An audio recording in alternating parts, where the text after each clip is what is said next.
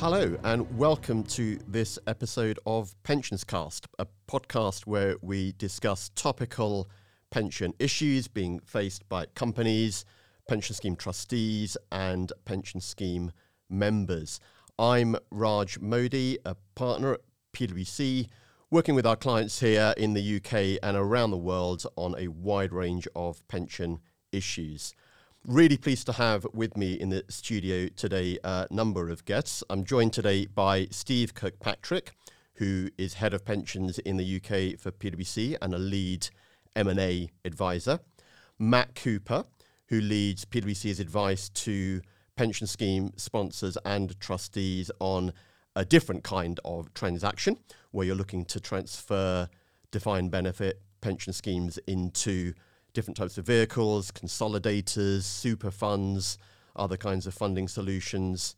And also delighted to welcome Michael Clark, Chief Executive Officer of the Pension SuperFund, which is lining up to be one of those consolidator options in the market. Welcome to you all.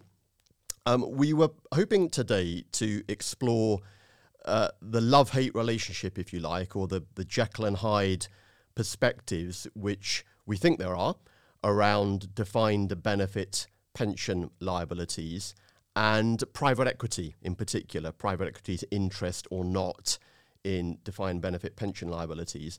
I'm going to start, Steve, with your angle, which is private equity's role when it comes to trying to do deals with companies, typically buying companies that have defined benefit pension liabilities. I think it's fair to say M&A activity in that kind of space increased quite sharply in 2021. I'm sure you'll go into why. At the same time, I think the existence of DB liabilities in an M&A situation can cause some problems for private equity. I think that's fair to say as well. So tell us, give us a bit more context, Steve. Tell us about that. Yeah. So hi, Raj. Thanks for having me. Um, yeah, like in terms of a love hate relationship, my experience working with PE guys is, is, probably more on the on the hate side. I have to say when they're buying and selling companies. So no no, no doubt about it. 2021 was a was, was a big year for M and A. Lots of factors driving that. So so money was cheap, interest rates were low. Um, companies had a, a, lot of change in the agenda. COVID's meant that um, businesses need to need to pivot their strategies, um, and and fundamentally growth's been low. Okay, so so if you want to grow, uh, like inorganic growth has been a good option, um, and, and, particularly for private equity, a- asset prices have been quite low. Stock markets took a hit. Uh, that meant it was reasonably cheap to buy to buy businesses over 2021. Um, so you saw private equity really at the at the fore of buying and selling. Um, and why? And so take us dr- drill down a level into the. Uh, that, that's where they were at the fore of that activity. Drill down a, for us into a level around the problems of the pension scheme itself. Why it's so difficult? Yeah. yeah. sure. So, so, so there are a number of things. I mean, fundamentally, my experience of private equity is is, is what they're looking for. Um, to some extent, is certainty around their investment. They want to build conviction about the investment case, uh, and and defined benefit pensions are, bring, by definition, lots of uncertainty. Now, there's particular uncertainty around how you might price a, a, a, DB pension scheme into a transaction. Lots of DB schemes have shortfalls. There's no sort of consensus really in a transaction about how that shortfall should be priced into business valuation. So, so that can cause um, uh, difficulties in negotiations. Um, a really fundamental uncertainty for private equity is that um, a leveraged deal, lots of secured debt, is going to affect the covenant um, for the pension plan. Uh, and it's unclear at the time the private equity house is trying to make that investment. Very often, it's unclear how the pension scheme is going to react. Um, so that makes it hard to for them to model. Um, and then we have all the changes. I mean, I won't go into it, but all the changes, Pensions Act and whatnot, with the regulatory changes around things. So, so it just creates uncertainty, and, and that is hard for for the PE guys.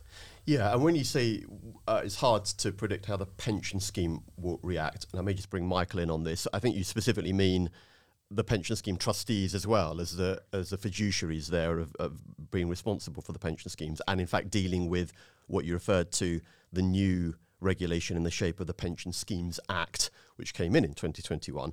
I mean, Michael, you, uh, notwithstanding your current role, you've also seen this through uh, different vantage points, including being uh, in-house in a corporate. But what, what's your perspective on on DB schemes and the sort of management issues that go with them? Well, thank you for inviting me. I think just building on what Steve has said around uh, how sponsors perceive pension schemes, you look at the cost of just managing it in terms of resources and management time. You know, that's becoming disproportionate relative to managing other aspects of the business or indeed the balance sheet. You know, if you think that, that so much corporate activity is now being outsourced to third parties for whom it's a core competence and they deliver the benefits of scale and continuous improvement, more sponsors are looking at should they be managing their own pension scheme. Yeah, I mean, okay. so between the two of you so far, you're painting, as you said, Steve, a reasonably good hate relationship when it comes to at least private equity and M and A situations and DB liabilities. Just before we move into, is there another perspective around all of this? I mean, what what else? What we we said we won't go loads into the Pension Schemes Act, but that does bring with it criminal offences, so that's more on people's minds. What about the sort of economic situation? Just any more to say on that in terms of you talked briefly about valuations and deficits. Is it worth just touching on that? Yeah, I think it's worth saying that that, that things have changed quite a lot probably you know in the last six months. So so obviously the macroeconomic environment is is very different. Um, rates rates have shot up, interest rates have shot up, so has inflation. Um, net net, what I'm seeing, is that schemes that didn't hedge hard are seeing like quite big improvements to their funding levels actually. So v- versus some of the pain that was in the system in 2021, a lot of pension schemes are clearly better funded. Um, having said that, for private equity, where where the where the, the way those transactions happen is all around debt and, and leveraged um, secured debt, the price of that debt is has gone up. Um, so what I'm seeing with the transactions I'm working on is the financial position of the pension scheme is better, but I'm seeing a higher level of concern from pension trustees about the interest costs that businesses will face and what that will mean for the covenant sort of over time. So I think the, the, the environment has changed, and that's changed the conversation a little bit I'm seeing at the moment.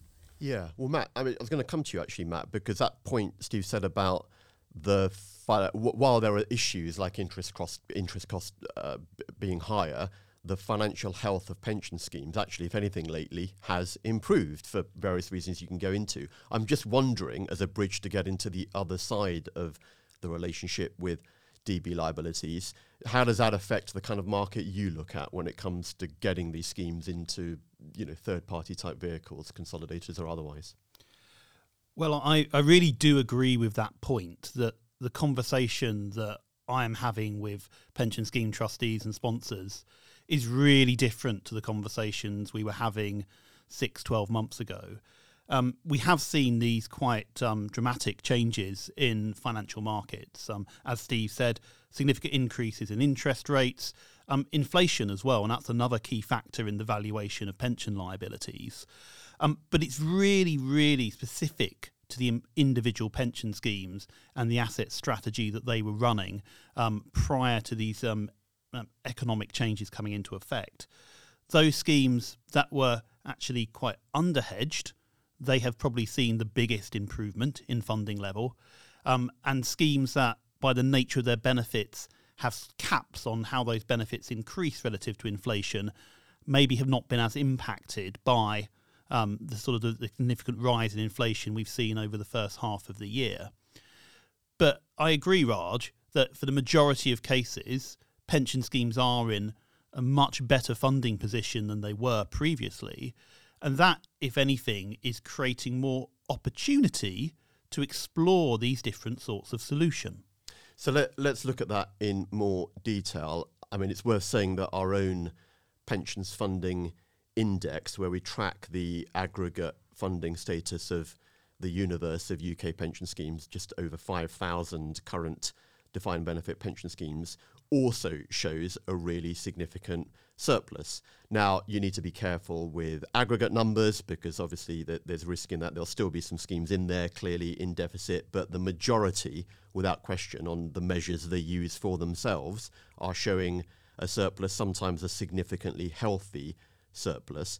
However, um, uh, the government has also made this point as well that 5,000 pension schemes, separate entities, all with their own governance, is that really the most optimal model? The government's talked about consolidation of the market, you know, into fewer, larger schemes. So, Michael, that does segue, I think, hopefully neatly into what you and the super fund or the super fund style consolidator market is all about.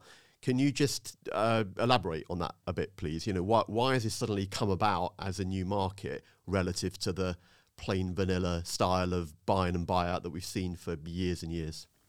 I suppose, like any new product coming to the market, there's a demand for it. We, we see a gap in the market in terms of solutions. Um, we think the consolidators will bring a more flexible alternative to buyout and, and bringing better value for money with high levels of government governance. Um, we see the regulator has set a high bar for us in terms of financial securities. You know, so they've they've mandated that we central to all we do is is this 99% probability of being fully funded over five years. It's a high bar. It's equivalent to to, to what we insure, see insurers having to meet.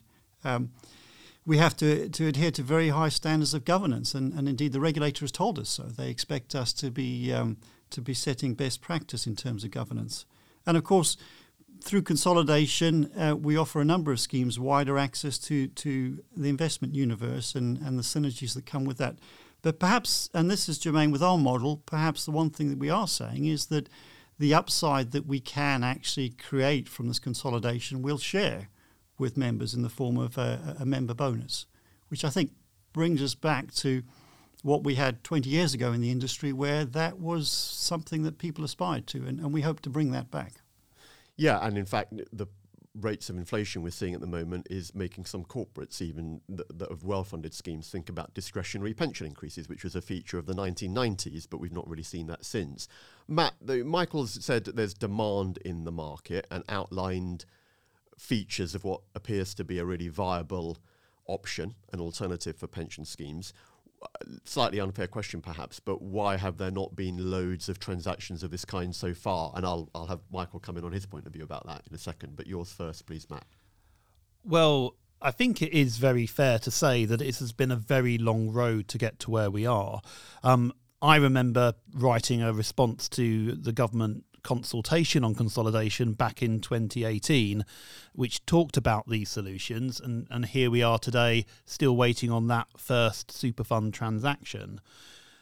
ISO takes huge comfort from the rigour um, and the time that the regulator has spent creating this regime and building this trust in the industry.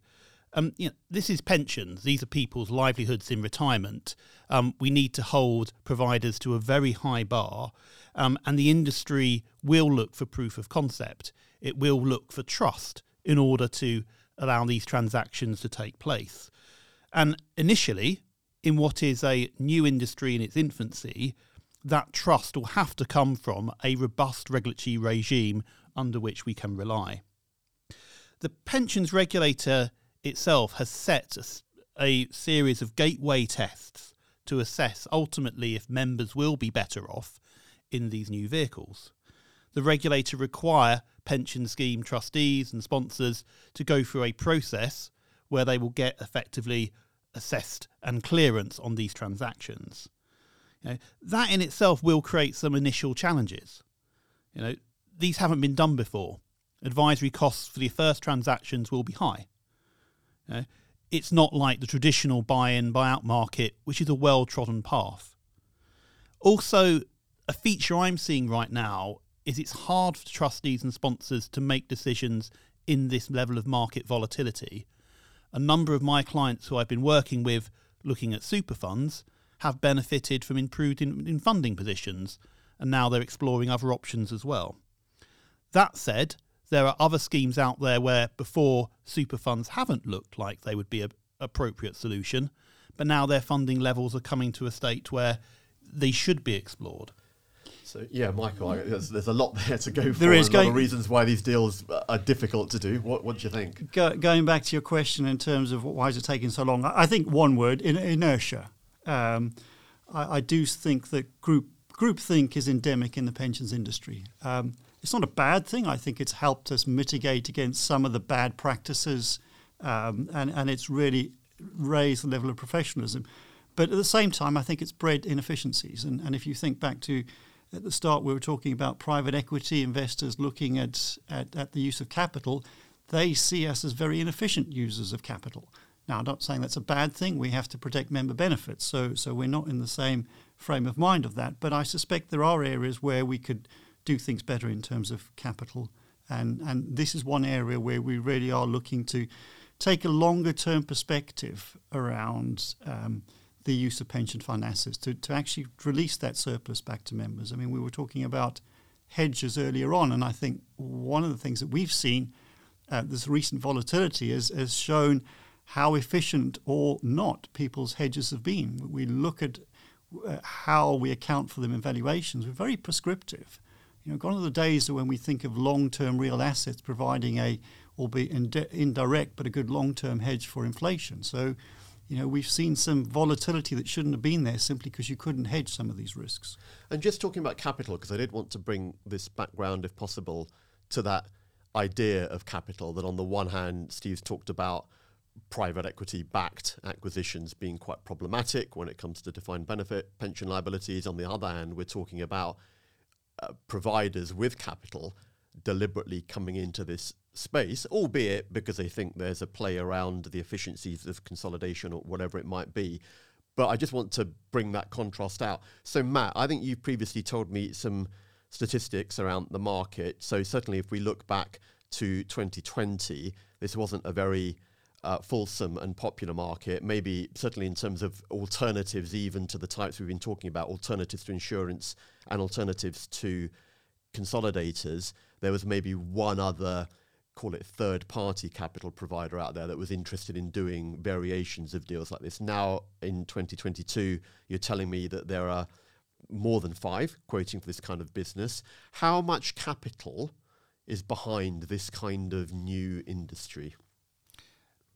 Well, I think this is a very fast growing space. And as you say, the, the number of um, providers looking to effectively put up capital to underwrite investment returns for pension schemes um, seems to be increasing every week.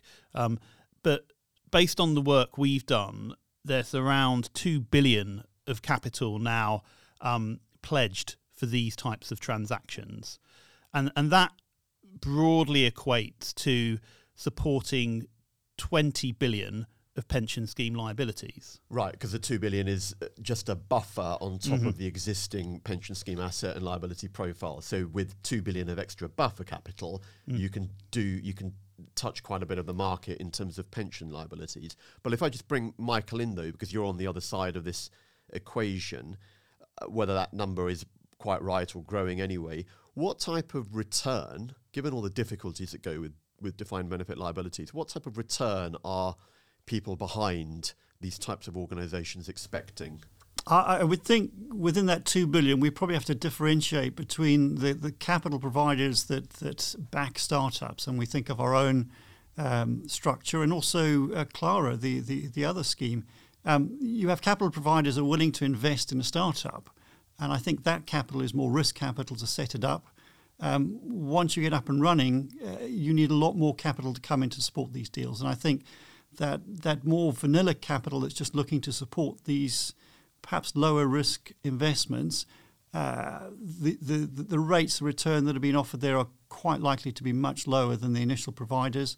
I don't want to go into particular detail, but my sense is that you could see similar rates of return on some of these assets in, in an insurance company. And I think though that'll be the assessment that the capital providers are, are making around this. Right, so that makes sense. There's a different kind of return or return expectation depending on where you're at in the life cycle of these kinds of ideas. If you're at the more speculative end, you want a higher return. When you get to a more established process, you might get a more, call it conventional return.